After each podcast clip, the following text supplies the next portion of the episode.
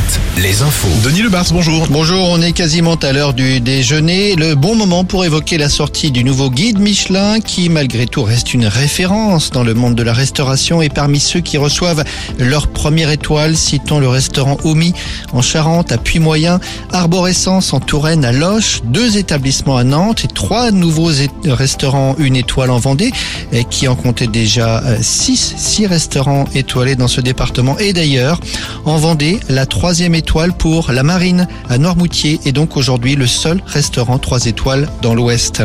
La réforme des retraites revient au cœur de l'actualité. La sixième journée de manifestation demain.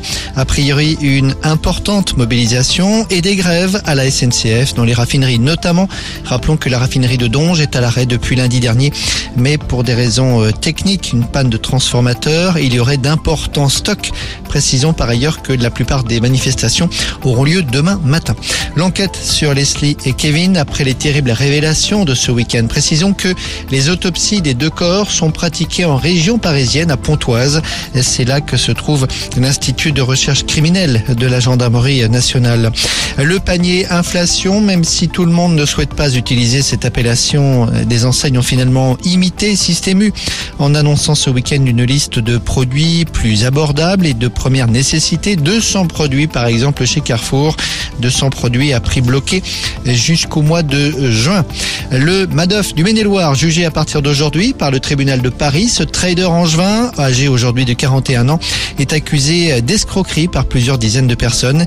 Il aurait proposé à de riches épargnants des placements à haut rendement avec capital garanti, mais dix ans plus tard, ses clients n'ont toujours pas revu leur argent. Cela s'est passé dans les années 2010. L'ardoise s'élève aujourd'hui à près de 16 millions d'euros. Une cinquantaine de personnes sont parties civiles. Le procès doit durer jusqu'au 23 mars. Deux semaines et demie de procès sont programmés. Et tout de suite, la couleur du ciel. Alouette, la météo. Et avec un menu presque 4 étoiles hein, partout dans le Grand Ouest. On reste Oui, dans la thématique. en tout cas, c'est à la carte. C'est-à-dire qu'on n'a pas le- Ah. le, le même menu pour tout le monde, Joli. si je puis dire, Olivier. C'est vrai. Euh, pour le moment, c'est plutôt euh, nuages au nord et soleil au sud. Un temps